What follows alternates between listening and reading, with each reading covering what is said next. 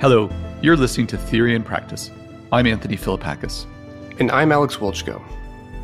Traditionally, biologists peer down their microscopes at samples to determine what a given cell looks like and how it functions.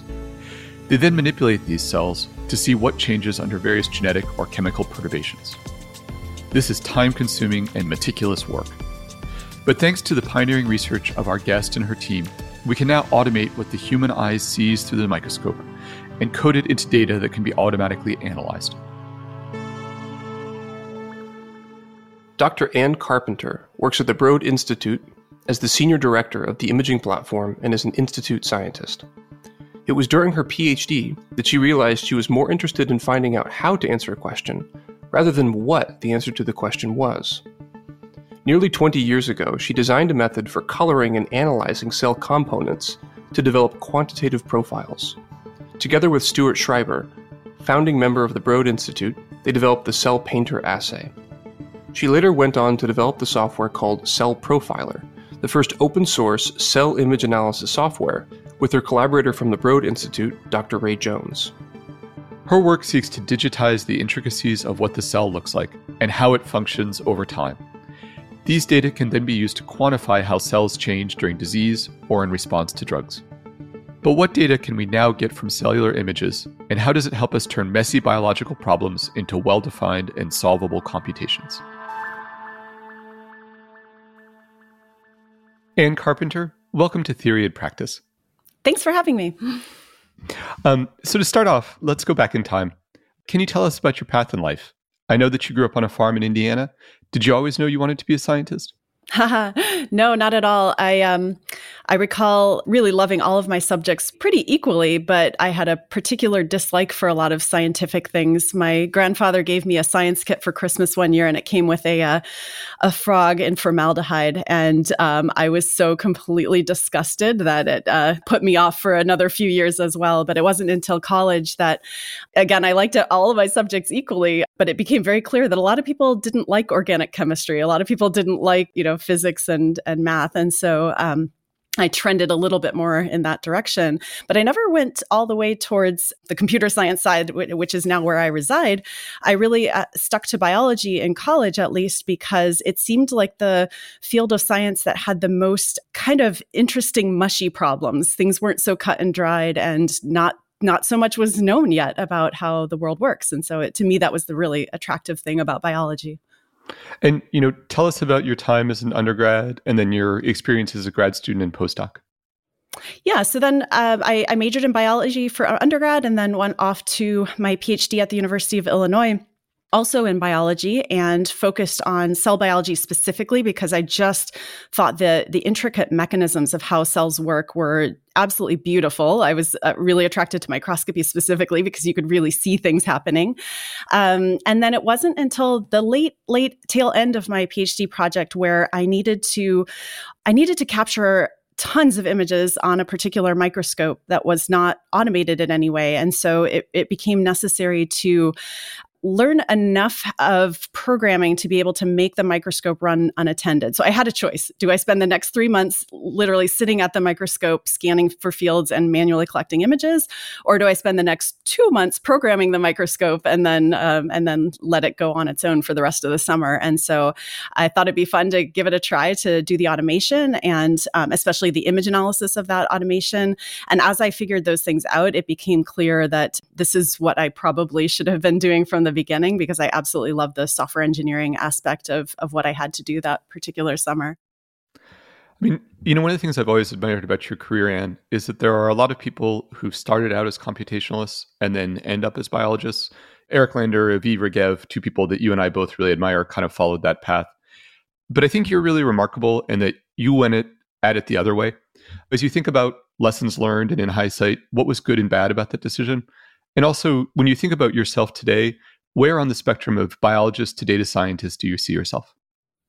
Yeah, so I, I, can answer that first. That I, I, really do see myself as pretty squarely in the middle. I see my my mission in life is to take um, messy biological problems and try to design experiments and design strategies that turn really messy biology into really solvable computational problems so that translation role is what i really see myself doing within my lab and also you know just more broadly in the scientific world I don't have any regrets about the path that I took to get to where I am because I think you know you could you could look at my story pessimistically and say um, here, here's a woman who is the daughter of an engineer, the sister of an engineer, who excelled in, in calculus and math and chemistry and physics and all these hard sciences. And yet, why didn't she go into computer science uh, back in the day? And, you know, the answer is I was kind of a girly girl and didn't see myself as a nerd and didn't really want to be um, in that kind of a domain, I suppose.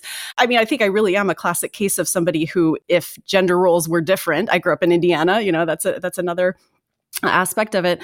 If gender roles were different, I probably would have been a computer scientist from the first place. But I, I, think looking at it as the optimist that I am, it's it's really been beautiful to see how the the strands of my interests and you know culture being the way it was when it was uh, guided me towards this path, which has turned out to to just be a really wonderful and satisfying path. Can you explain to a general audience what exactly your research is and and how it works? Yeah, sure thing. There's really two main threads, I would say, over the uh, past 14 years that I've had my independent lab.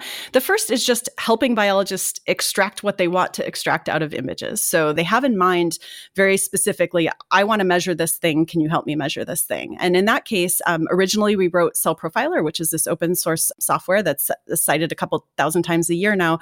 And that software is designed to make it easy for an end user biologist, a kind of point and click biologist, to be able to configure an image analysis pipeline to measure stuff they care about.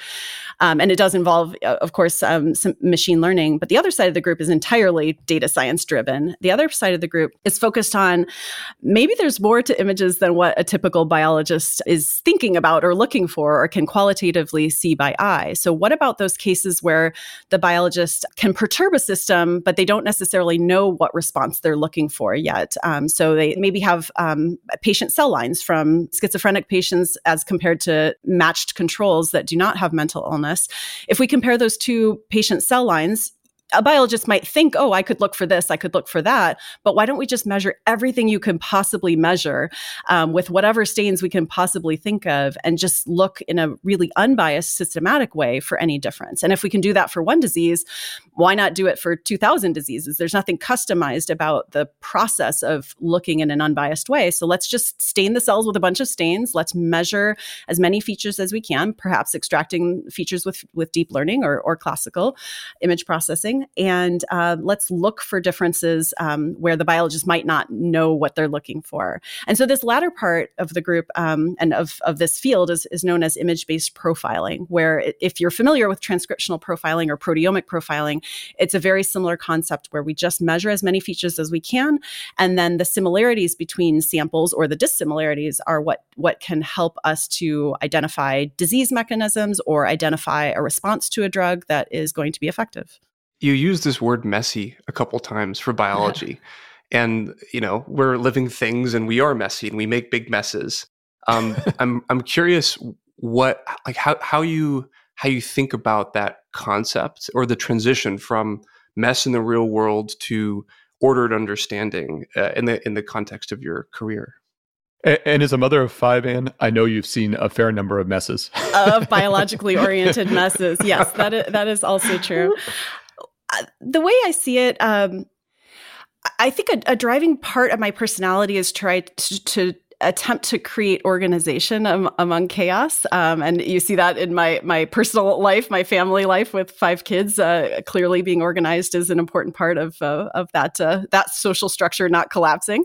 Um, being trained in biology you get a great appreciation for just how complicated and interrelated all of the, the structures are. So when you look at a signaling pathway maybe the best way to explain it is when when i'm i'm trying to bring a computer scientist into this world and, and explain, you know, you really wish it were the case that, okay, well, we're going to activate this gene and then all those genes go up and these other genes go down. And therefore, these protein levels go up and those go down. And this protein does this and that protein does that.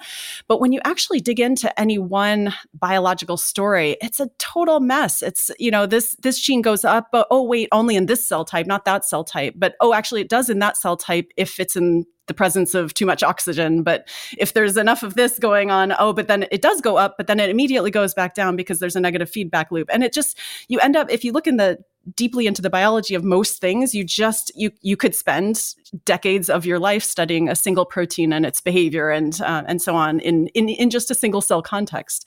Um, so what i see as my as my role is trying to find the um, achilles heel or the kind of sweet spots where where some part of biology can be systematized and some part of it can be made into some sort of orderly fashion so that when you carry out an experiment, the rank ordered list that you get at the end of, of drugs or of genes actually is, is meaningful enough that it can produce some useful biological knowledge. How, how do you pick those problems, right? That seems to be the art right? So you do a lot of biology and then you've got this very rigorous toolkit in computer science, but then there's this art of finding exactly those questions that can yield to that kind of approach.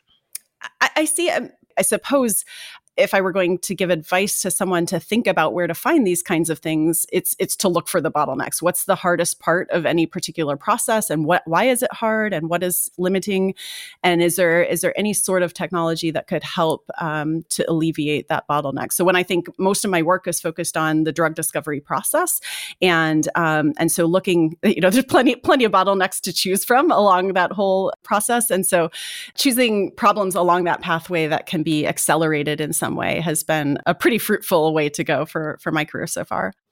So uh, you lead the the Carpenter Lab at the Broad Institute, and along the line of what you were mentioning before, half your team comes from the cell biology background, and then half have a computer science or software development background. So it seems like you're you're even in the context of your group, you're building this interdisciplinary perspective into the team dynamics. What have you learned about uh, kind of getting the best or constructing a cross disciplinary team like this? The chief criterion for, I would say, people joining my lab, the two top criteria I would say is that they're smart and curious on the one side, but then also have pretty low ego on the other side. And, you know, that's not necessarily the um, selection criteria used for maybe most folks at Harvard and MIT, um, low, low ambition or, you know, sort of low ego. But I think what really works well about folks in my group is a willingness to, um, or just an interest and an excitement about learning about areas they, they are not currently aware of. And that uh, dynamic works really well going in both directions, I find. You know, Anne, I've heard you say that your passion in life is accelerating the progress of drug discovery. Can you say a bit more about how your work can help do this? I can say a lot more about please, please do. and, yeah. So, um, you know, what's what's hard about summarizing is that there's I don't know, maybe 15 largely separable steps in, in a typical drug discovery pipeline. And we found ways to use images and image data along almost every single step. So, from designing better, smaller, and better chemical libraries that show more diversity, more biological diversity, as opposed to just screening millions of compounds, many of which are kind of kind of similar to each other.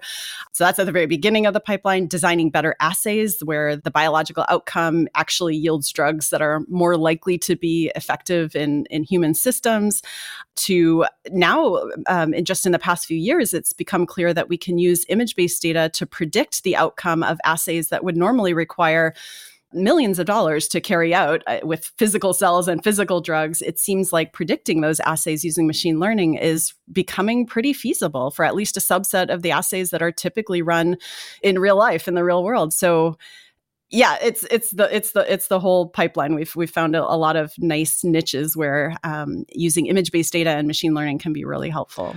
It would be great to dig into that that mention that thing you casually mentioned, which is that you can look at cells and you can predict the outcomes of assays. Right. The the first time I ran across this concept from your work, my mind was a little bit blown in the sense that just looking at cells can tell you a lot about what's going on inside of them, which seems like a natural concept, you know. But uh, I would love to hear you kind of walk through this idea and how you arrived at it as well.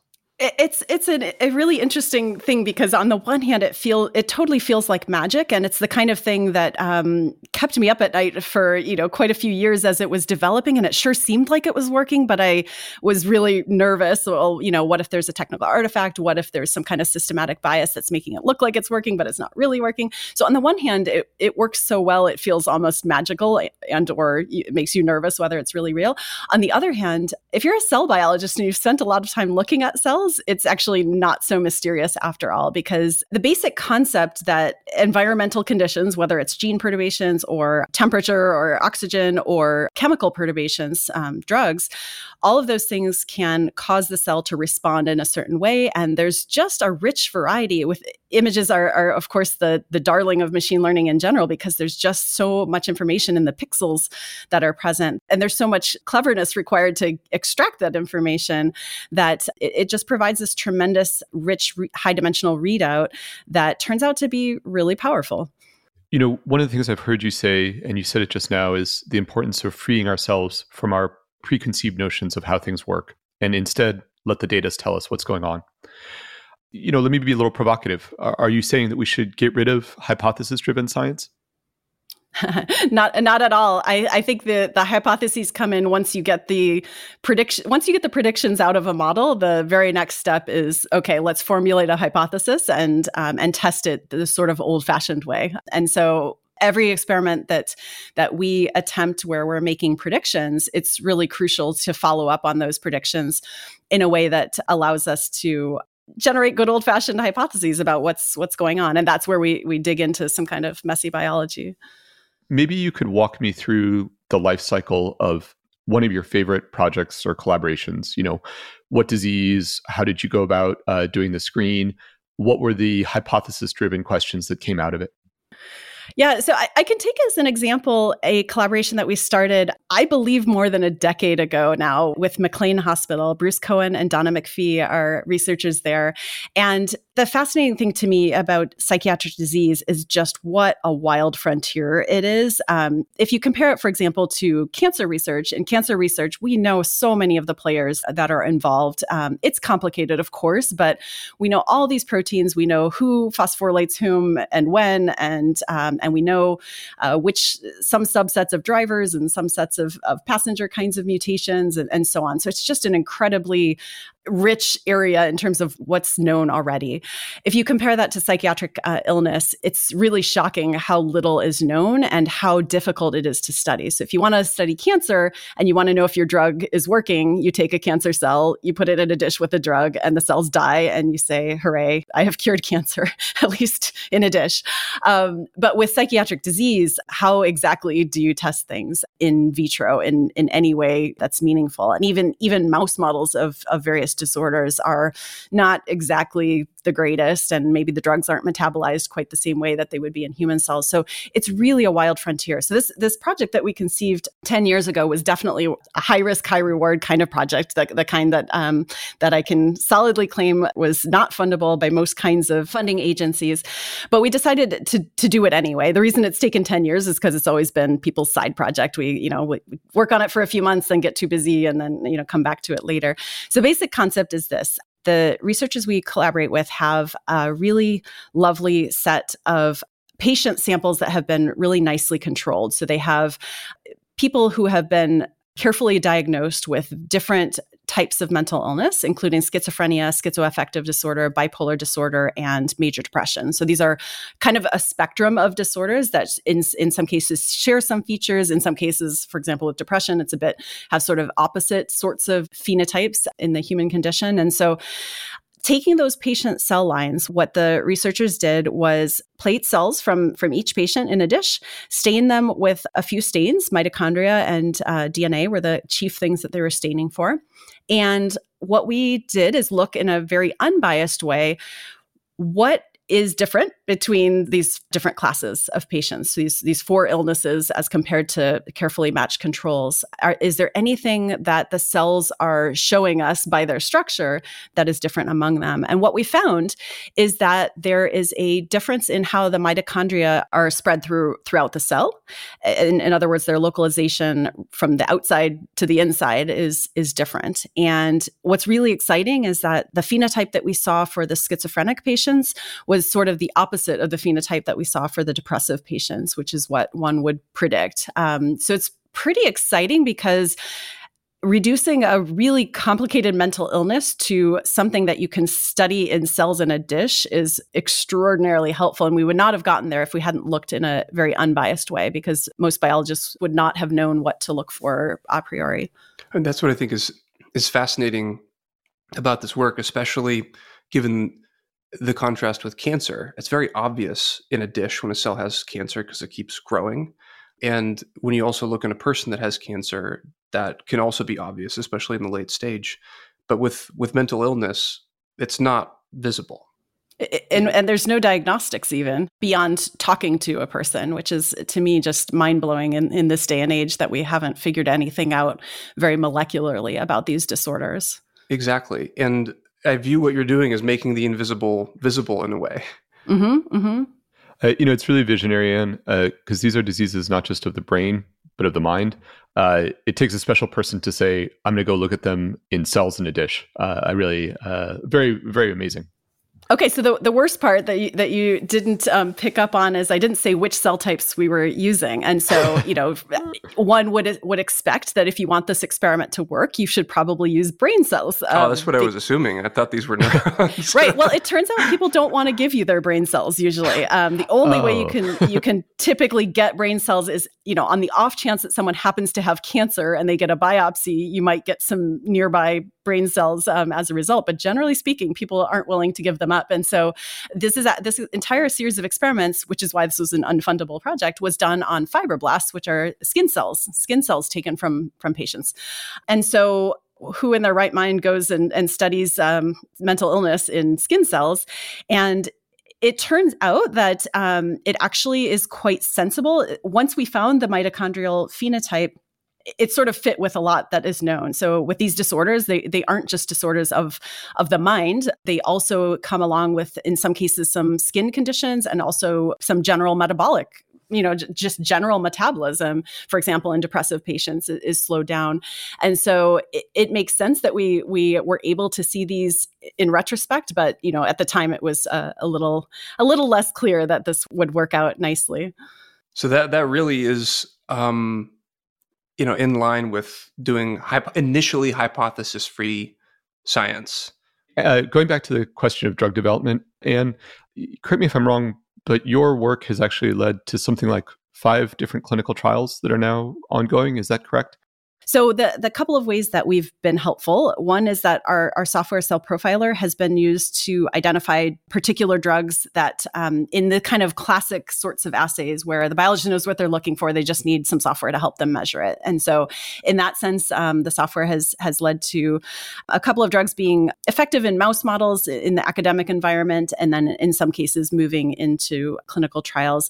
There's one case where the software is actually used in a clinical trial. So this personalized personalized medicine clinical trial showed successful results where they basically took cancer cells from a, a patient's tumor, grew them in a dish, and, and divided them into 100 batches. And then in each batch, they gave each batch a different anti cancer drug and looked to see for this particular patient which of these drugs is going to be most effective. So the image analysis was, was very simple for that kind of a project. A CellProfiler could easily handle that. But it's just really neat to see that it was being used in that kind of a, an environment, which I, I never would have anticipated Now, the work that we've done that's led to the most clinical trials has been on the the data science machine learning side of the group where this pattern matching and this identifying disease phenotypes is in an unbiased way is the key driver. And so that work has been done mostly under the umbrella of Recursion, which is a pharma company, a biotech uh, startup. They currently have four drugs that are in clinical trials following the basic process that I described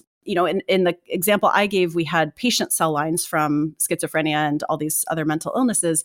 Uh, Recursion's approach is to identify genes that are known to be uh, where mutations are known to be causative, loss of function mutations are known to cause disorders.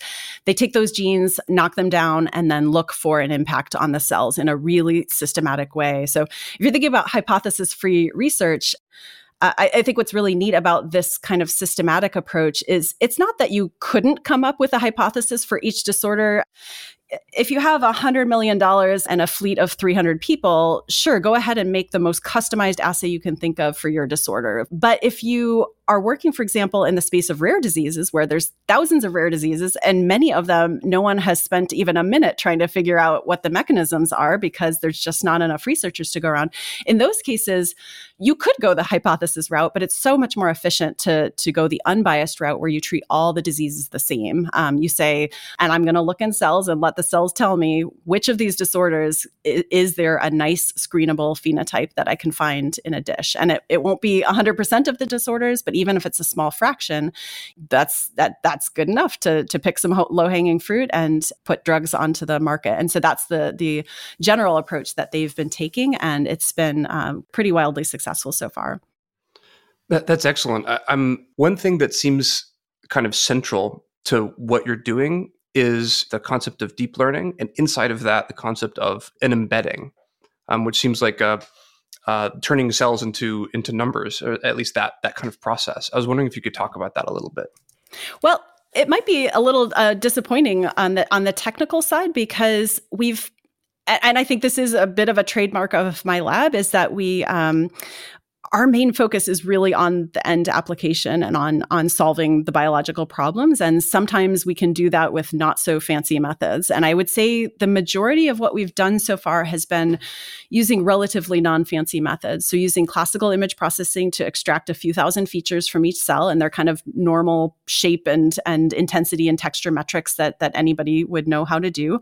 But we're we're just right at the cusp i would say right now of transitioning to using deep learning methods. And um, given that we've we've gotten so much momentum out of the classical methods, we're just on the cusp of seeing what deep learning can do in the in this space. And it's one of those things that as you're uh, building the airplane while you're flying it there's this new advancement but you're not quite sure if it's worth disrupting the uh, the the direction that we're going at, at, the moment to to do some fancy new add-ons. But um, we, we're really right at the point where that is starting to happen. I like the very pragmatic approach that you're taking, which is use whatever tools it takes to solve the problem.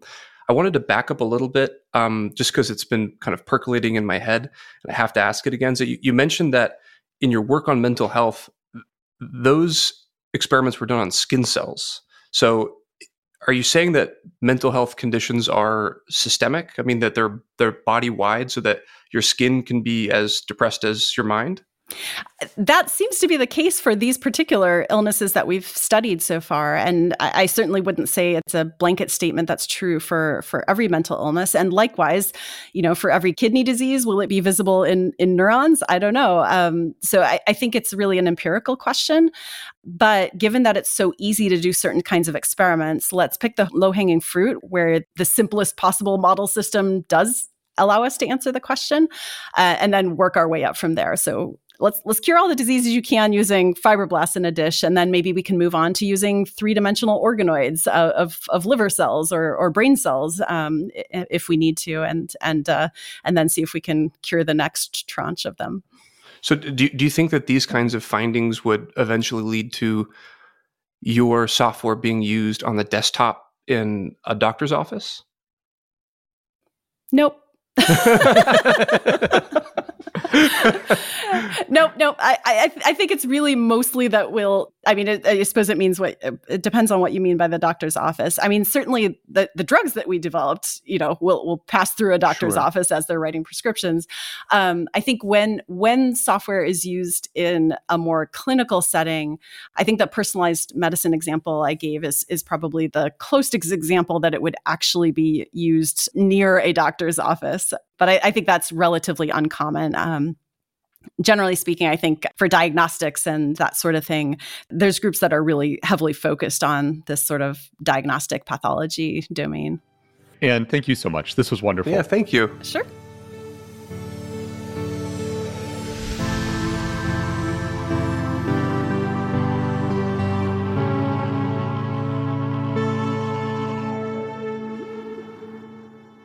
Huge thanks to Anne Carpenter. That was just an awesome discussion. So, uh, you know, now I'd like to switch into the hammer and nail portion of the show, which is uh, always one of my favorite parts because I get to talk to Alex. And to remind our listeners of the origin stories of this, a belief that I think Alex and I share is that biological progress happens when there are people who have important driving scientific questions, and then they can marry them to technologists with new tools to address them. And during my medical training, I was always in the setting where I was exposed to important questions of medicine and, you know, started to think about what technologies would be ripe for them. And of course, we live in the era of the data sciences. And started having a lot of great conversations with Alex and other people about what problems in biology could be most addressed with the tools of data science. And at some point, there started to be a real community. Uh, we were really having a lot of fun. And we kind of ran into a scalability challenge, which is that there's only so much beer you can drink. My wife was getting increasingly cranky uh, about me not coming home on time for dinner. And so we started a discussion about how to scale this effort. So we started a meetup in Boston called Hammer and Nail, where roughly half the attendees were people that had backgrounds in clinical medicine or biology or product management. And they were all people who had kind of problems to solve. And then we'd also have a set of people that were computationalists with new technologies uh, that could be brought to bear on important problems in medicine. And we'd go around at the start and ask everyone to say, do they have either a nail, which is to say a problem to solve, or a hammer? Uh, and then everybody would vote on one person from each bucket, and the two would give kind of impromptu chalk talks. And, you know, we'd have beer and nachos, uh, and a good time was had by all. And after a couple of years of this, we decided that we wanted to scale it further. And that's how this podcast was born an attempt to have kind of a bigger discussion on the interface between life sciences and data sciences.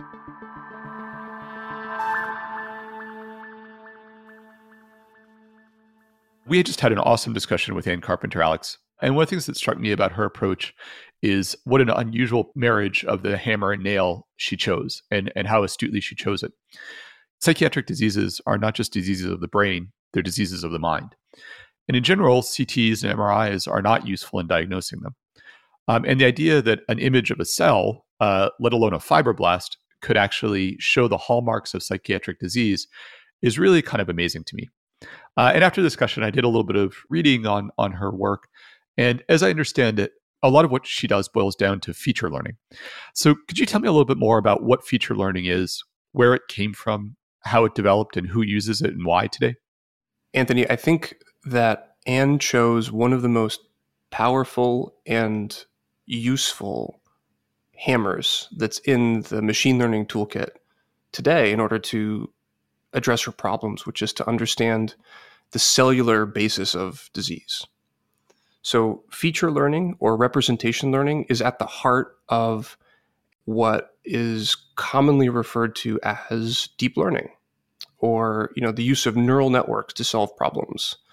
But it, this idea that you can featureize the world or turn something that doesn't look quantitative into a list of numbers that's a very old concept a very old idea. And in computer vision in particular it has a very long tradition. And so this is in fact how you know many different computer vision programs started is let's say you've got a lot of images and you want to learn yes, there's a cat in it, or no, there's not a cat in it. Uh, that's your task. It's a, it's a silly one, but let's just say that that's what you want to do. You could obviously replace that with, yes, I want to detect if this uh, these set of cells uh, are from a person with a disease or, or not. Um, but let's stick with the, the cat as an example. So the, the first thing you've got to do is take this image, which can be really any size, and turn it into a much smaller set of numbers. Um, that's just kind of a, a requirement before you start to do machine learning is to take a very, very big set of numbers and then turn it into a much smaller set so it's more manageable. So, what people would typically do before deep learning is they would have a set of handcrafted features that they thought were useful. So, maybe you've built a, a, cat ear detector and a cat eye detector and a cat nose detector, and you run all those individual little detectors, and uh, each dimension of your uh, featureization of that image is yes there's a cat ear no there's not a cat ear yes there's a cat nose no there's not etc and so these are all very handcrafted features that you might have spent a long time building up And then you feed that into a, an algorithm, a model, or a classifier that then can take all those individual features together and decide yes, there's a cat, or no, there's not a cat. So in the case of our cat part featurizations, the model just says, are all the cat parts present? And if so, yes, there's a cat in the image. Of course, in practice, it ends up getting a little bit more subtle or messy than that, but that's the rough idea. Now, the innovation that came along in deep learning is to not separate the model, the thing actually deciding yes or no, there's a cat, from the featurization. And so the idea is to start from the raw pixels in the image and to learn the kinds of featurizations that are most useful for solving a given problem, in this case, detecting the presence or absence of an object. And what happens in the process of training these types of models, and now this is happening really all over the place. I would say every major pharma company is using these types of models on images of cells.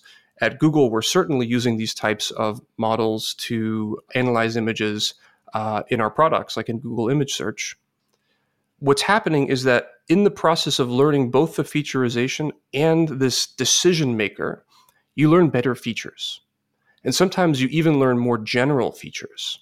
And this can be useful in really surprising ways because the features can tell you something surprising about what you're looking at that you might not have originally been able to discover. So, what was the kind of first paper that really proved this out? Like, and what was kind of where did the idea come from and who did it? Boy, that's a hard one to answer because it was, as many great ideas, built up from lots of little pieces. The paper that struck me most is not in images like what Anne was working on, but applying feature learning to words and to natural language. And there was a, a technique called word2vec. And by now, this is ancient history. There's been many follow up works on top of it but what they were doing was turning words into vectors as opposed to images into vectors. And what they found is that not only were these featurizations good for making predictions. So, for instance, you could take all the word embeddings in a sentence, you could add them up or average them, and then you could predict hey, is this a sentence that's positive or negative, right? Which is actually a challenging problem. So, what they found on top of that was is that they could do arithmetic with these features.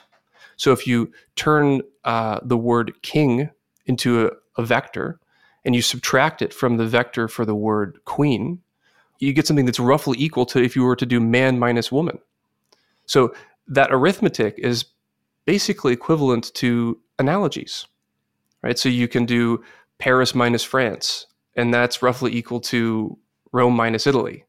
And so you can learn all these different associations between concepts in natural language through their featurizations. And you, nobody ever told the model that these analogies were true. It's just that in the course of uh, learning how to predict the next word or predict a held out word, which is how these uh, models were generally trained, they've learned these kinds of associations. And that's really the power of feature learning is learning what what might be hidden structure inside of a very large data set. Now, you know, tell me more about besides uh, applications in natural language processing, what are some areas, other areas that have been transformed by representation learning? And also, how does it show up in what Anne Carpenter does? There's a couple areas where representation learning is really beginning to have a large impact. In, in the space of natural language, one area that is particularly fascinating to me is in analyzing electronic medical records. So, here a goal for a doctor might be to say uh, what is the actual disease that this person has or what's the history of this person or just find all people that have a particular disease and word embeddings can be used to search through electronic medical records. Now that's to say there's many other areas in which feature learning and representation learning has had an impact. I actually would struggle to imagine an application area of machine learning where representation learning hasn't had an impact. Uh, it's it's absolutely pervasive and kind of part of every uh, model building exercise. Awesome. Um, and you know, how does it show up in Anne's work? So in Anne's work, it's particularly interesting because what she's done is she's learned feature representations of cells in both diseased and non-diseased states. And so she can use these vectors as hallmarks of disease. So she can turn cells from a patient's body into a list of numbers and then discover whether or not these points in high dimensional space come from a cloud of points from disease or a cloud of points from health. Uh, and that can be used for diagnostic tools or for a deeper understanding of the disease. You know, this is super interesting. One of the guests we're going to have in a few weeks is uh, my good friend, Carolyn Uhler. And it's interesting, going back to your king is to queen as man is to woman analogy, one of the things that Carolyn has done is trying to apply those embeddings to the ANDS data type. So you say, if this drug has this effect on a fibroblast, can then I then predict uh, its effect on a myocyte and have it kind of translate the data point in the same direction in a parallel way. And she's done great work to kind of really construct the latent spaces to accomplish this kind of alignment of uh, vectors. So I think this is a really cool area that we'll re- be revisiting again later in the show. I definitely agree. There's all kinds of links to other concepts that I'm sure we'll touch on. Excellent.